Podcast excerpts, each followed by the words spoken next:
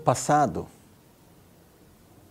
o presente, o futuro, na verdade, cada um tem a sua função, cada um tem a sua importância.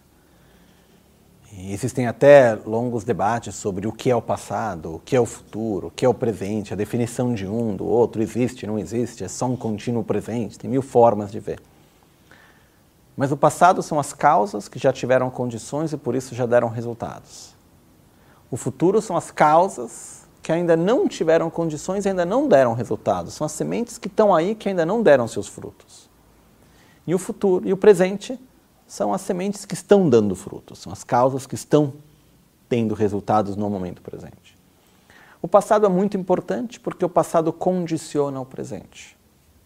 A gente não deve viver no passado no sentido de ficar revendo o que foi feito e como foi feito e por que não foi diferente, teria sido melhor.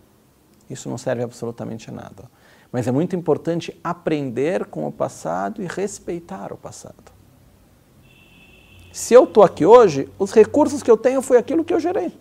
Ponto.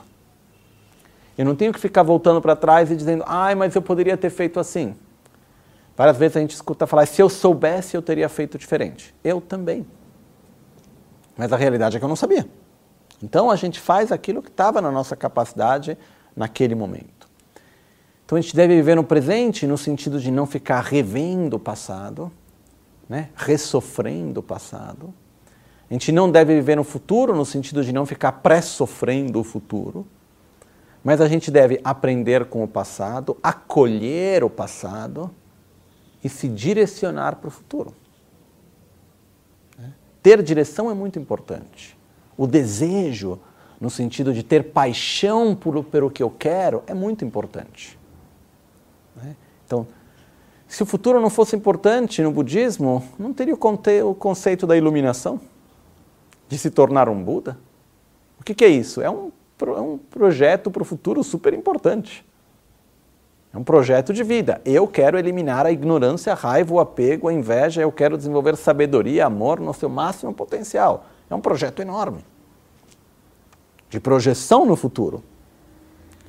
Só que a gente deve se projetar no futuro e caminhar no presente.